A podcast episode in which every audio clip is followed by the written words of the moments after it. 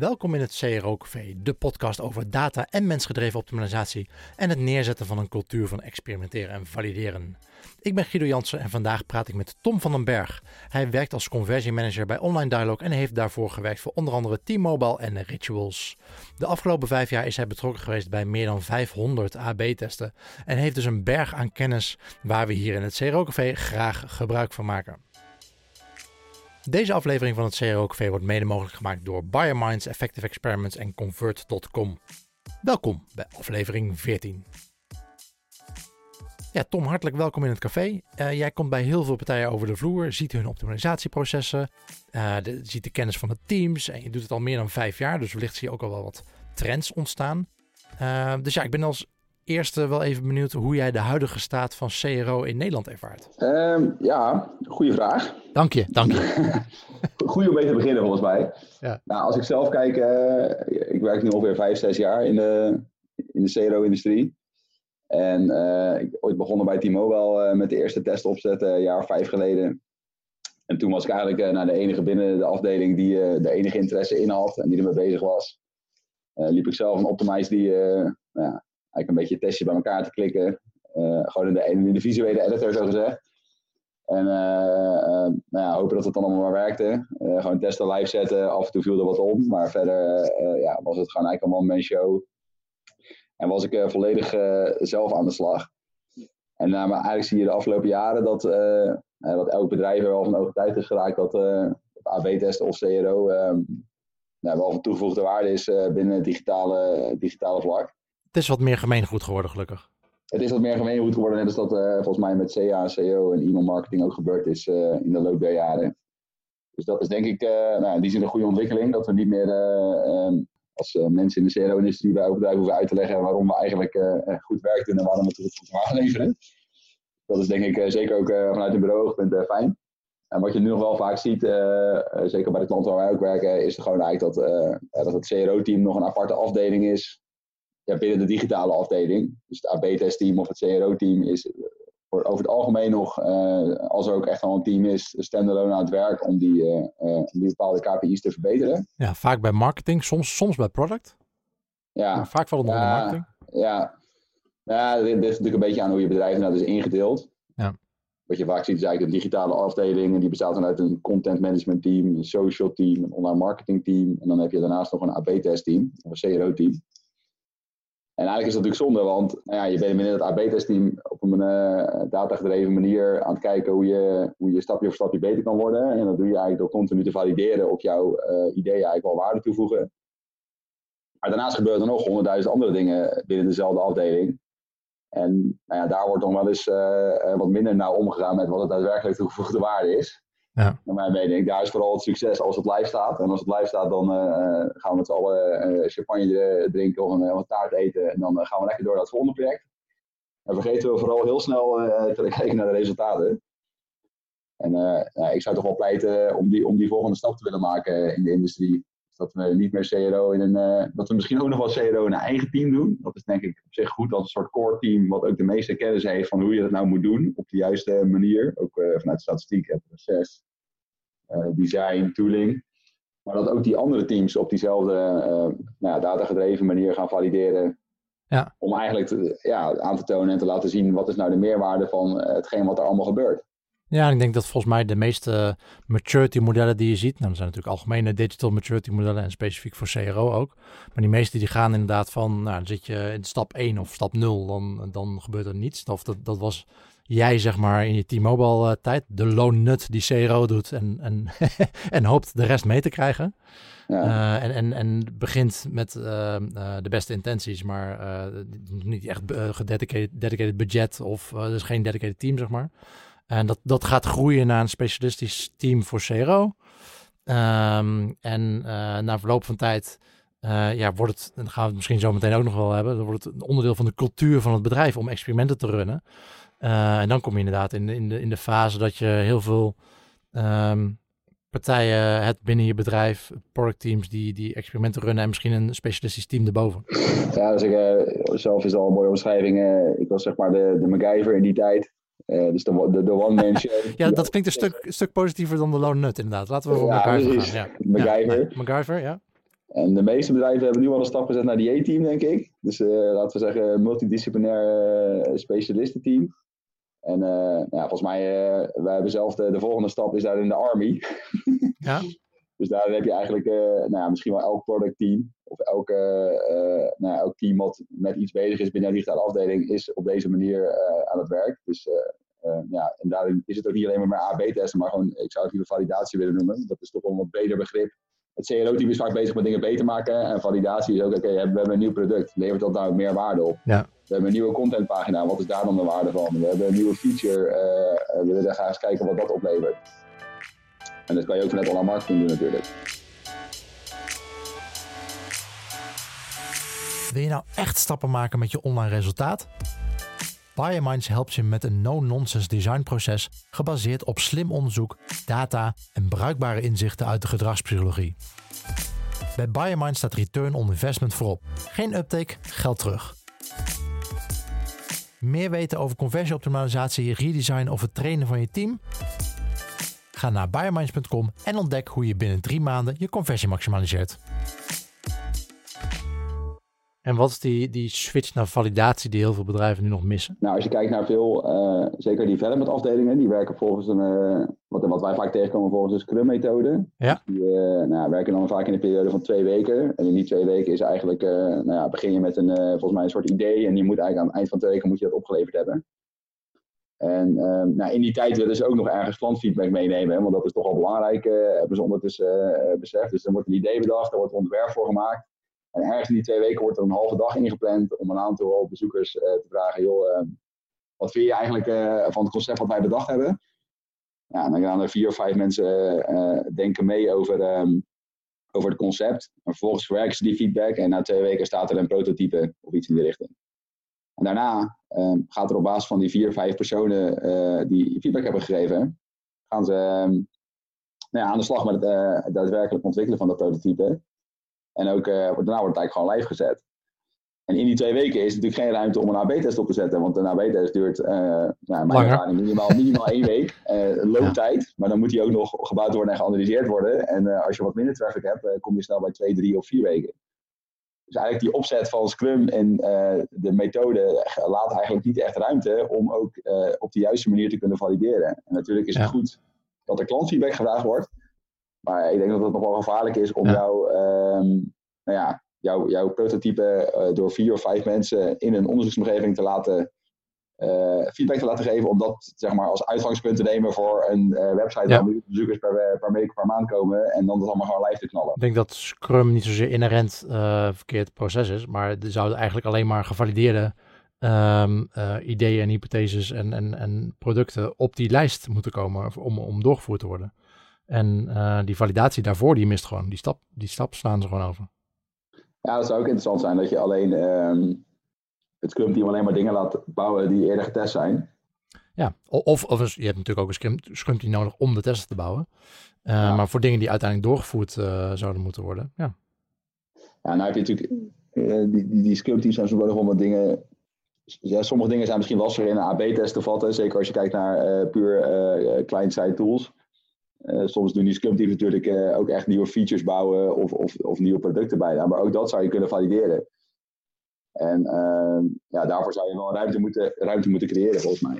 Of niet alleen maar doorwerken naar, naar een eindproduct uh, met uh, meerdere sprints, maar dat je het ook gewoon tussendoor die validatie probeert in te bouwen. Ja, dus ik, ehm, nou, ik hoop dat, dat, dat, eh, dat ik de, de, komende maanden of de komende jaren wat minder mailtjes ga krijgen als ik bij klanten zit waar ineens staat wat er allemaal live gaat in de release van deze week. Waarin oh. dan vervolgens gewoon niks getest is en wij als CRO-teampje daarnaast ook gewoon nog proberen te optimaliseren. Ja, dat is toch wat, uh, wat ik nog best wel vaak zie gebeuren. En uh, op zich is het logisch dat mensen hebben het gevoel als ze dingen uh, afronden en dingen doen en maar bezig zijn, dat geeft dan een soort van voldoening. En dat wachten op dat resultaat in die AB-testen, dat is natuurlijk maar, nou ja, misschien vervelend, want dat duurt lang. En daarnaast heb je ook nog een keer kans dat je aan toont dat je, dat je mis had. Dat is natuurlijk nou niet echt waar we allemaal op zitten te wachten. Dus gewoon veel live zetten en door naar het volgende. Want dan zijn we in ieder geval lekker bezig met z'n allen.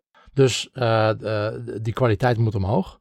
Maar aan de andere kant is het ook wel interessant natuurlijk, de discussie van met, met je testen. Hoeveel testen draaien? Nou, sowieso een veelgestelde vraag natuurlijk van oké, hoeveel traffic moet ik draaien voordat ik überhaupt een test kan draaien? Of hoeveel mensen heb ik nodig voor een, voor een test?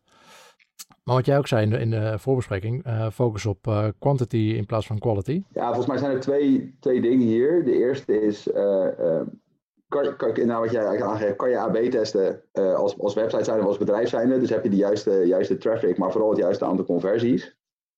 En dan is het ook nog een keer belangrijk dat je het op de juiste plek op de website doet. Dus niet op die landingspagina waar maar een kwart van je orders langskomt.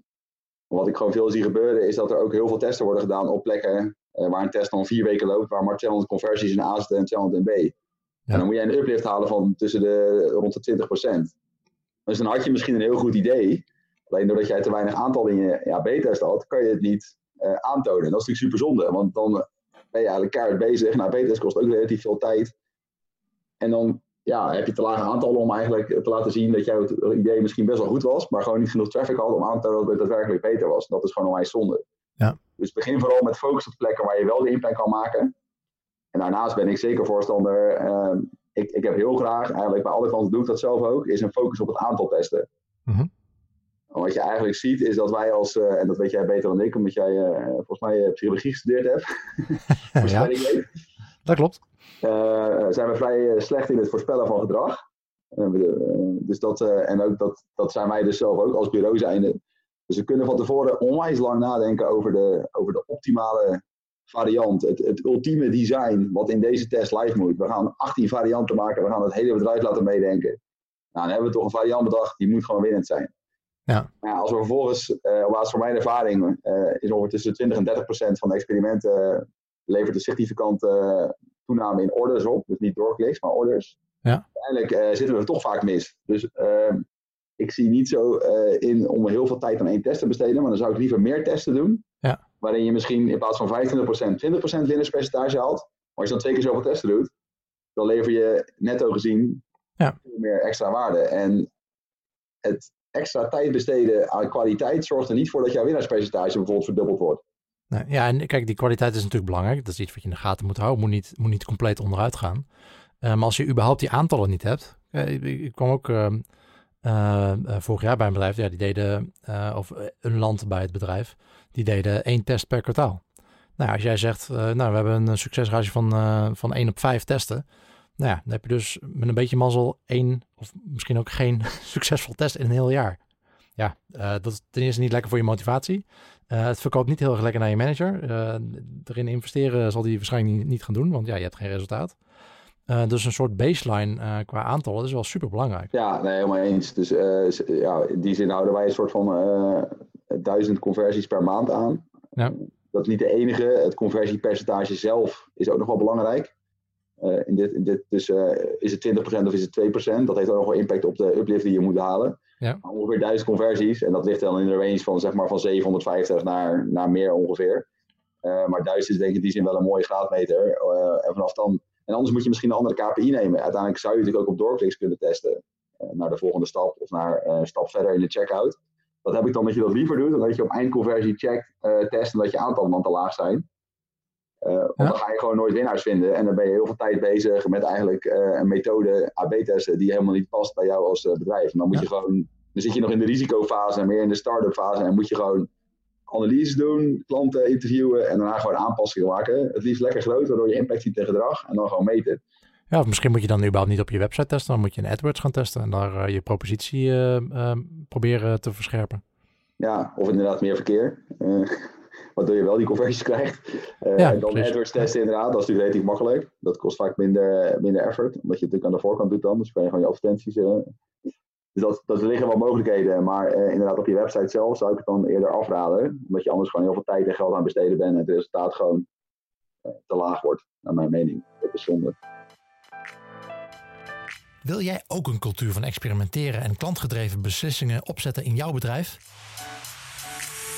Dit is niet iets wat vanzelf gebeurt. Het begint met het neerzetten van een betrouwbaar proces waarmee je experimenten in de gaten kan houden, kennis kan delen en waarmee je iedereen binnen je bedrijf op de hoogte kan houden van de voortgang en de resultaten. Effective Experiments is het CRO-succesplatform waarin je al je gebruikersonderzoek, experimenten en rapporten kan vastleggen op één centrale plek. Start vandaag nog met het bouwen aan jouw optimalisatiecultuur met Effective Experiments. Een demo aanvragen doe je via www.effectiveexperiments.com. een ander punt dat dan vaak voorbij komt is, wat moeten we gaan testen? En ehm, hoeveel, hoeveel bewijs hebben we nodig dat iets werkt voordat we het gaan doorvoeren? Nou, AB-test is een methode. je kan ook user studies doen. Je kan iets met Hotjar of met Usability proberen. En je, had een, je gaf een linkje door, dat is wel interessant. Hè? Misschien kun je daar wat toelichting geven. Ik bedoel, het linkje kunnen mensen in de show notes naar klikken. Maar het gaat over de hierarchy of evidence. Ja, nou, dat is eigenlijk uh, een piramide waarin de verschillende onderzoeksmethodes uh, gerankt zijn op de quality of evidence en op de, op de risk of biases. Ja. En um, je ziet inderdaad in de CRO-markt natuurlijk heel veel. Uh, ja, je moet klanten vragen en inderdaad case studies, experts, review. Je kan surveys doen. En dat vind ik ook zeker dat is super belangrijk, want daarmee kan je de kwaliteit van je experimenten verbeteren. Als je eerst een goede data-analyse doet en vervolgens nog een survey erbij om te kijken waar klanten, nou ja, wat ze ervan vinden of waarom ze afhaken bijvoorbeeld. Maar uiteindelijk de methode om te valideren, daarvoor ben ik groot voorstander van, om dat wel met een, nou, ze noemen het in de hierarchy of evidence een randomized control trial, dus in die zin gewoon een AB-test. om dat te gebruiken als methode en niet een, nou ja, een case study van, uh, van een ander bedrijf of een survey waar 20 mensen op gereageerd hebben. Daar is de quality of evidence gewoon veel lager en de risk uh, of biases is gewoon veel hoger. En dat kan je ook zien als je die piramide erbij pakt uh, vanuit de link. Ja. Dus ik denk zeker dat je al die verschillende methodes moet gebruiken als input voor jouw AB-testen, om de kwaliteit daarmee te verhogen. Maar de uiteindelijke validatie, die, nou, ik ben sterk voorstander ervan om dat door middel van AB-testen te doen. Anders is de kans dat het resultaat dat je gaat vinden gewoon uh, in daadwerkelijkheid gewoon veel kleiner. Ja, en, en helemaal bovenin de piramide.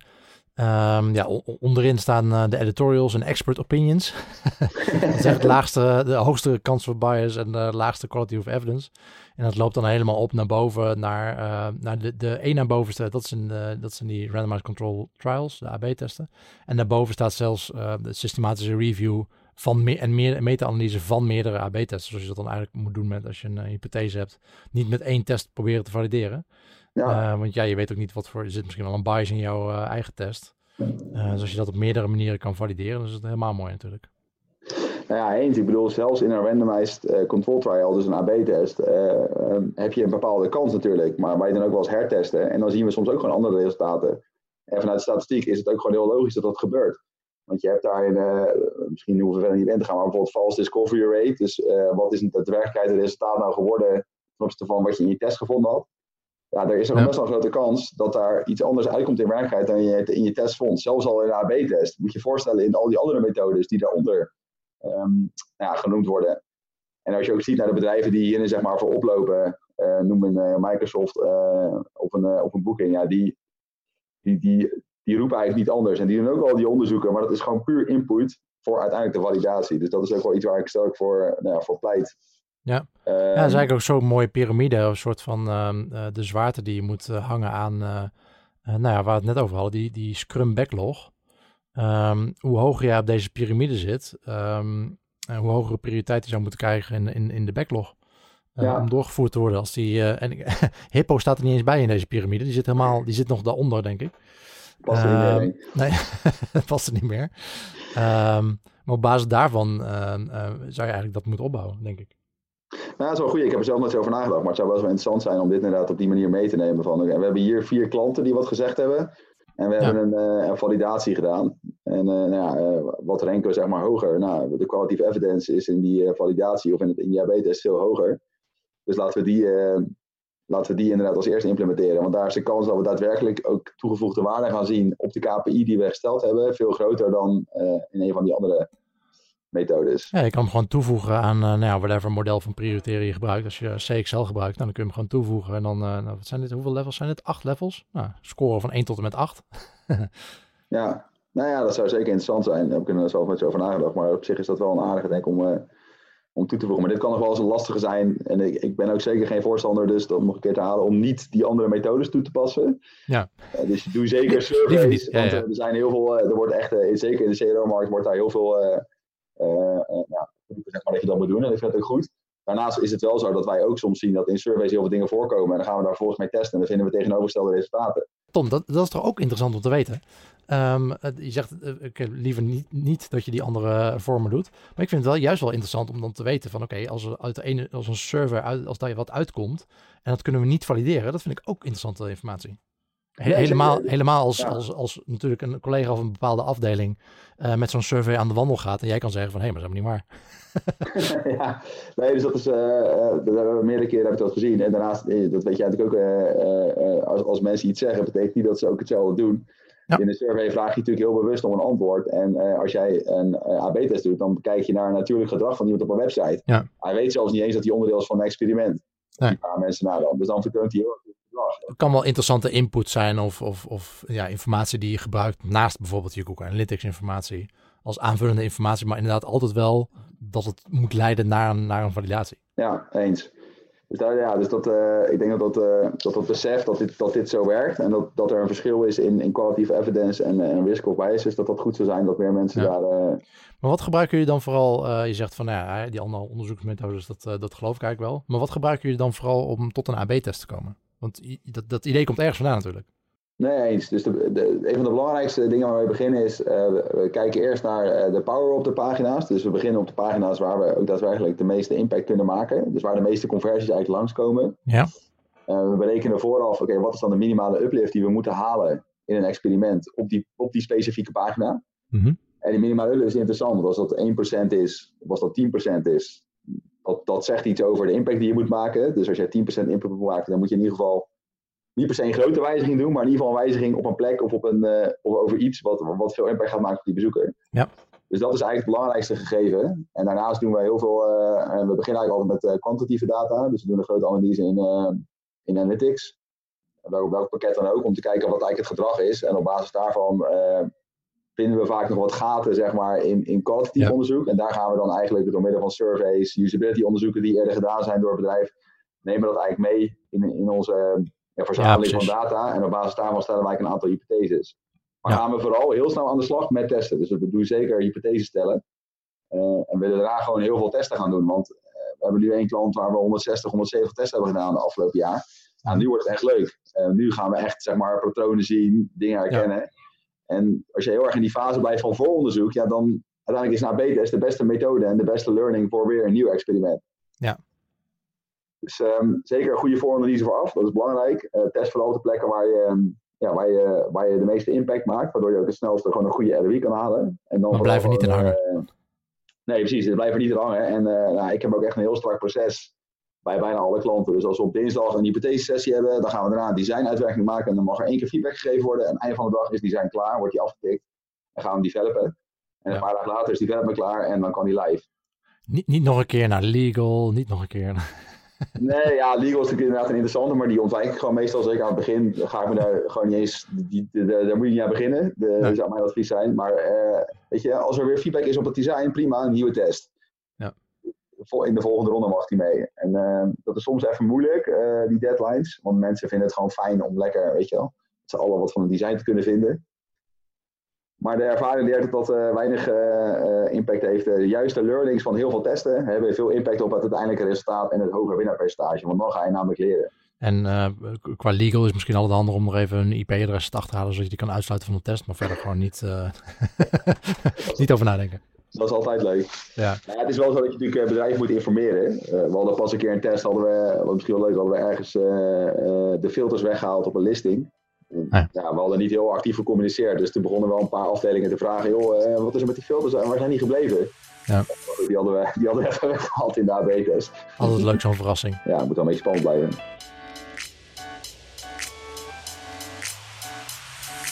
Heb jij interesse in geavanceerde optimalisatietips?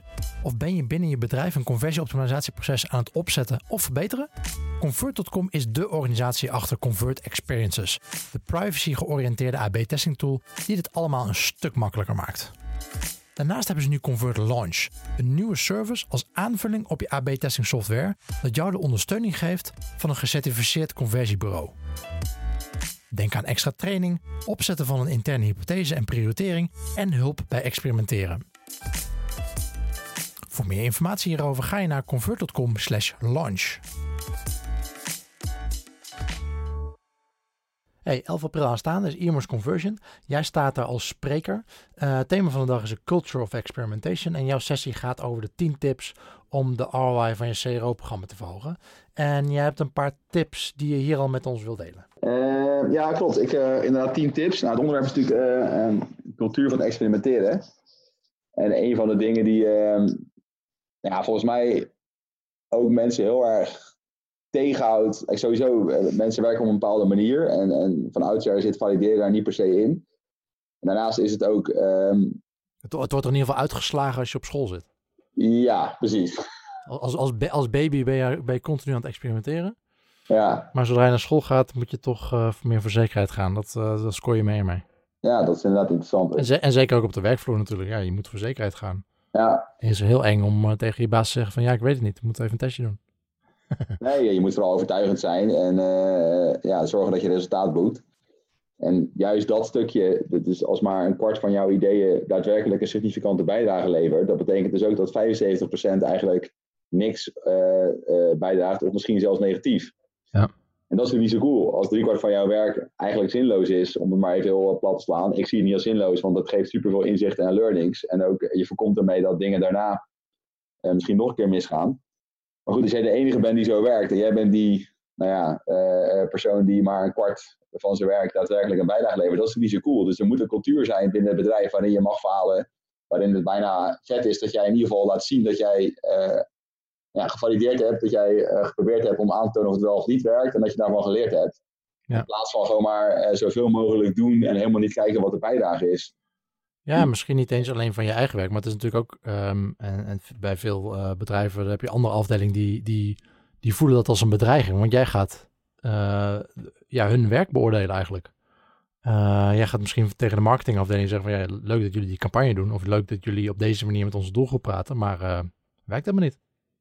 Ja, exact. Er genoeg voorbeelden van. Ik bedoel, banner blindheid doet een, leuke, heel veel homepages staan allemaal banners. Iedereen gebruikt de navigatie en de zoekfunctie. Nou ja, weet je, prima. Doen we een AB-test. Lopen we die banner eruit. Als het werkt, hebben we twee keer winst. Meer conversie. En daarnaast hoeven we geen nieuwe banners meer te maken. Nou ja, ik zeg uh, helemaal prima. Ja. Maar die mensen die die banners maken, die vinden dat natuurlijk wat minder leuk. Want die, uh, ja, die, die hebben vervolgens... Ze hebben ineens hun hele, hun hele functie uh, obsolet gemaakt. Ja, dus dat is... en volgens mij is dat wel het goede gesprek wat je wil voeren. Want dan gaan ze misschien ja. beter nadenken over wat ze dan wel moeten neerzetten. En hoe kunnen we dan wel zorgen dat we die bezoeker helpen in plaats van ons marketing trucje daar uitvoeren. Ja. En dan helpt het toch als je iemand hebt binnen de organisatie, het liefst natuurlijk wat hoger in de boom, die dit gewoon uh, nou ja, omarmt. Uh, we hadden laatst een, een, presentatie bij onze event, uh, Dialogue Donderdag van Kevin. En de CEO binnen ING, die, heeft een, ja, die, die, die is hier voorstander van. Die roept het in video's op, op, op dagen waar senior managers samenkomen. En kijk, dat scheelt zoveel. Want dan, dan kan, je, kan niemand zeggen, dit moet je niet valideren. Want zelfs de hoogste baas roept het. Dus als je het over cultuur hebt, uh, ja, dan zou ik zeker op zoek gaan naar de persoon binnen. Het hoeft niet per se de allerhoogste baas te zijn, maar er is al iemand die, die hiermee enthousiast kan maken. En neem die mee in je verhaal, uh, laat hem je resultaten zien, laat zien waar je mee bezig bent. Uh, maak hem enthousiast. En dat kan ervoor zorgen dat het naar meer afdelingen als een soort olievlek zeg maar, gaat. maar in die zin is dat denk ik wel een grote uitdaging. Dat we gewoon ja. vaker fout dan goed zitten. En dat, moet, nou ja, dat moeten we wat meer gaan omarmen. En meer zien als uh, nou ja, leren en zorgen dat we alleen maar het juiste implementeren voor onze bezoekers en klanten. Waardoor we uiteindelijk die, die KPI's ook echt gaan verbeteren. En in, uh, in de growth hacking community noemen ze dit, deze persoon die jij net noemde. Dat dan bij ING gelukkig de, de CEO's, dat noemen ze de shit umbrella. de, degene die ervoor zorgt dat alle shit die van boven komt, niet op jouw bordje terechtkomt. Maar die ja. jou beschermt en uh, ervoor zorgt dat jij je werk kan blijven doen.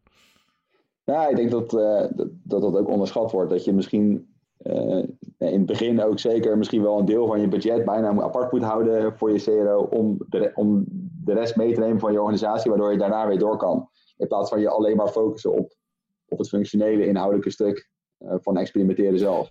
Ja, voor mij is voor mijn gevoel, CRO is ook niet iets dat, dat een apart teampje moet zijn, maar het is een hele mindset die de hele organisatie zou moeten dragen. Ja, nou eens. En ook daar, uh, um, ja, weet je, als je in het begint, deel je learnings met andere afdelingen, uh, maak, bedrijven, maak andere afdelingen enthousiast. Help ze ook, als ze ideeën hebben, testen dan juist vooral. Ook al denk je misschien, het is een slecht idee. Ik heb liever dat je dat uh, door middel van een AP-test dan aantoont. Maar dat weten we uiteindelijk zelf ook niet. Dat kunnen wij misschien wel vinden. Maar misschien heeft die HIPPO wel een heel goed idee. Ja. nou, test het in ieder geval, want als je zegt, ja, nee, dat gaan we toch niet doen, dan gaan ze het gewoon doorvoeren. En dan leren ze nooit eigenlijk die, die, die methode van, uh, van validatie naar B-testen zich eigen maken. We timmeren met z'n allen dus lekker aan de weg. Uh, Conversion gaat dit jaar over de cultuur van het experimenteren. Uh, ik ben een podcast begonnen om mensen, en niet in de laatste plaats mezelf, hier meer over te leren. En om ervoor te zorgen dat we de kennis uitwisselen. maar jij bent ook lekker bezig, want jij bent hier een nieuwsbrief over begonnen. Ja, eigenlijk tijdens de feestdagen in 2018 toen... ik weet niet, ik, er was niet... Je had even niks te doen. Ik even niks te doen, dus ik kerst uit en nieuw, je kent het wel. Donkere dagen. En ik dacht ineens van, uh, er is zoveel content, ook op het gebied van, uh, van CRO en alles wat daar in de, bij in de buurt ligt. Psychologie, data, analyse. En um, toen uh, kwam ik met iemand via met iemand LinkedIn in contact die ook een nieuwsbrief heeft via Get Review. Daar kan je eigenlijk nou ja, relatief makkelijk uh, gewoon linkjes verzamelen. En dan heb ik eigenlijk elke week maak ik een soort samenvatting van alle artikelen die ik tegen ben gekomen op het gebied van uh, uh, nou, conversieoptimalisatie en CRO en alles wat daar in de buurt ligt. Ja. En nu zit ik al bijna 200 mensen, dus dat wat best wel een dedicated groep is van mensen die nou, de open rate en die doorklicks rate liggen ook best wel hoog. Dus, en dat is eigenlijk super leuk, want nu zorg ik er ten eerste voor dat ik zelf veel meer lees weer, want ik wil wel dingen erin zetten die goed zijn. Dus het forceert mij ook om elke week zelf up-to-date te blijven. Uh, en daarnaast is gewoon superleuk dat je op zo'n kleine groep, maar wel een groep die, ja, die heel erg past binnen het onderwerp, om daar een, eh, een nieuwsbrief uh, over te maken. Dus dat, ja. nou ja, een beetje zoals deze podcast. begon ongeveer tegelijk volgens mij. En ik denk juist dat het goed is dat dit soort dingen ontstaan. waarin we meer kennis delen en verhalen met elkaar delen hoe we dingen aanpakken. Ja, we zullen de link daarna plaatsen in de, in de show notes uiteraard. Oké, cool. Hey Tom, dankjewel. Ja, jij ook bedankt. Ik, we gaan elkaar op 11 april zien. En dan uh, hopelijk uh, gaan we jou ook wel even in de livestream meenemen die we dan die dag hebben voor het uh, CRO Café. Ik ben er helemaal, ik ben er de hele dag, dus dat gaat helemaal goed komen. goed zo. Oké, okay, dankjewel. En dan spreken we elkaar dan. Oké, okay, thanks. Doei, doei. Bye. Ik ga je zo vertellen waar de volgende aflevering over gaat, maar uiteraard heb je eerst nog de wekelijkse Neuronugget te goed. Byron Ben Barra van Neurofight Academy leert marketeers om neuro- en gedragspsychologie toe te passen. Wekelijks deelt hij één psychologisch principe uit hun trainingen met ons. En de afgelopen aflevering en de komende drie gaat het over cognitive biases. Potentiële klanten wil je het liefst zoveel mogelijk vertellen met zo weinig mogelijk woorden. En dankzij de stortvloed aan informatie die we op ieder moment over ons heen krijgen, zijn we gedwongen te scannen. Belangrijk lijkende informatie wordt uit het ruis geëxtraheerd door ons onderbewuste systeem 1. En als CRO-specialist wil je natuurlijk dat jouw kernboodschap daartussen zit. Over het algemeen prefereren we informatie die kort, simpel en scanbaar is. En ons brein gaat nog een stap verder. Om snel relevante informatie te verzamelen, gebruikt het een aantal mentale afsnijroutes, cognitive biases, die vaak betrouwbaar zijn, maar niet altijd vorige week hebben we hier de oorzaken van gezien. En vandaag zoomen we in op twee cognitive biases, namelijk het bizarreness effect en het distinction effect. Om energie te besparen hanteert systeem 1 een aantal vuistregels. Mede vanuit evolutionair perspectief heeft ons brein geleerd onverwachte, bizarre en ongebruikelijke informatie eerder op te merken dan gewone informatie. Dit staat ook wel bekend als het bizarreness effect. Wanneer een product, service of salescopy de kwaliteit heeft om het publiek te verrassen, is de kans groter dat de boodschap opgemerkt en onthouden wordt. Je herinnert je bijvoorbeeld vast nog wel een Even Apeldoorn reclame. Het bizarness effect kan ook een averechtse werking hebben wanneer jouw publiek het te bizar vindt. Zoals vrijwel altijd is empathie hier weer de oplossing. Het gaat om verrassen en dat kan ook met normale dingen op een gek moment. Een andere overlevingstool die ons door de evolutie heen is bijgebleven is het vermogen om veranderingen snel op te merken. Om precies te zijn, zijn we geneigd om de nieuwe situatie te evalueren aan de hand van de richting van de verandering. Perceptie is altijd relatief en contextafhankelijk. Wanneer twee producten vergeleken worden, lijken de verschillen opvallender dan wanneer de producten apart worden bekeken. Dit fenomeen staat bekend als het distinction effect. Een bekend voorbeeld speelt zich af in de televisiewinkel. Het verschil in kwaliteit en functionaliteit bij twee soortgelijke televisies naast elkaar lijkt genoeg om voor een nog groter scherm te gaan met een nog hogere beeldkwaliteit. Maar als het toestel eenmaal thuis aan de muur hangt, is het verschil nauwelijks merkbaar. En toch zijn mensen bereid meer geld te betalen bij een directe vergelijking. Dit is waarom een goed geïntegreerde pricing page van belang is. Wanneer de costs en benefits van de opties in het productassortiment in één oogopslag vergelijkbaar zijn, speelt het distinction effect op. En een goed uitgedachte pricing page kan je zomaar een paar procentpunten of procenten schelen. Dus wat wil je vandaag onthouden van deze twee cognitive biases? Door gebruik te maken van onverwachte of bizarre elementen in je boodschap, zorg je ervoor dat jouw kernboodschap wordt opgemerkt en beter wordt onthouden. Dit noemen we het bizarreness effect. En door het distinction effect worden verschillen sterk opgemerkt bij het direct vergelijken van twee alternatieven. Hierdoor lijkt een van de producten superieur in waarde, terwijl de voordelen na aanschaffen nauwelijks merkbaar zijn.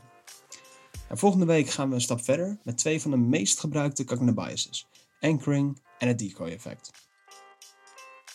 Dat was Bijrem van Neurofight Academy met de wekelijkse Neuronugget. Is er nou een psychologisch principe waar je ook meer over wil weten? Laat het ons dan weten op cro.café slash Facebook en vraag het specifiek aan Bijrem of aan mij. Of gooi het gewoon in een groep en wellicht hoor je jouw topic de volgende aflevering terug. Dit was het CRO Café aflevering 14 met Tom van den Berg. En alle info, waaronder een link naar Toms nieuwsbrief, vind je terug in de show notes op cro.café. Volgende aflevering praat ik met Amber Taal van Riksha Travel. Zij is daar vorig jaar begonnen als CRO-specialist en deelt met ons haar antwoord op de vraag: waar begin je dan eigenlijk? Tot dan en always be optimizing.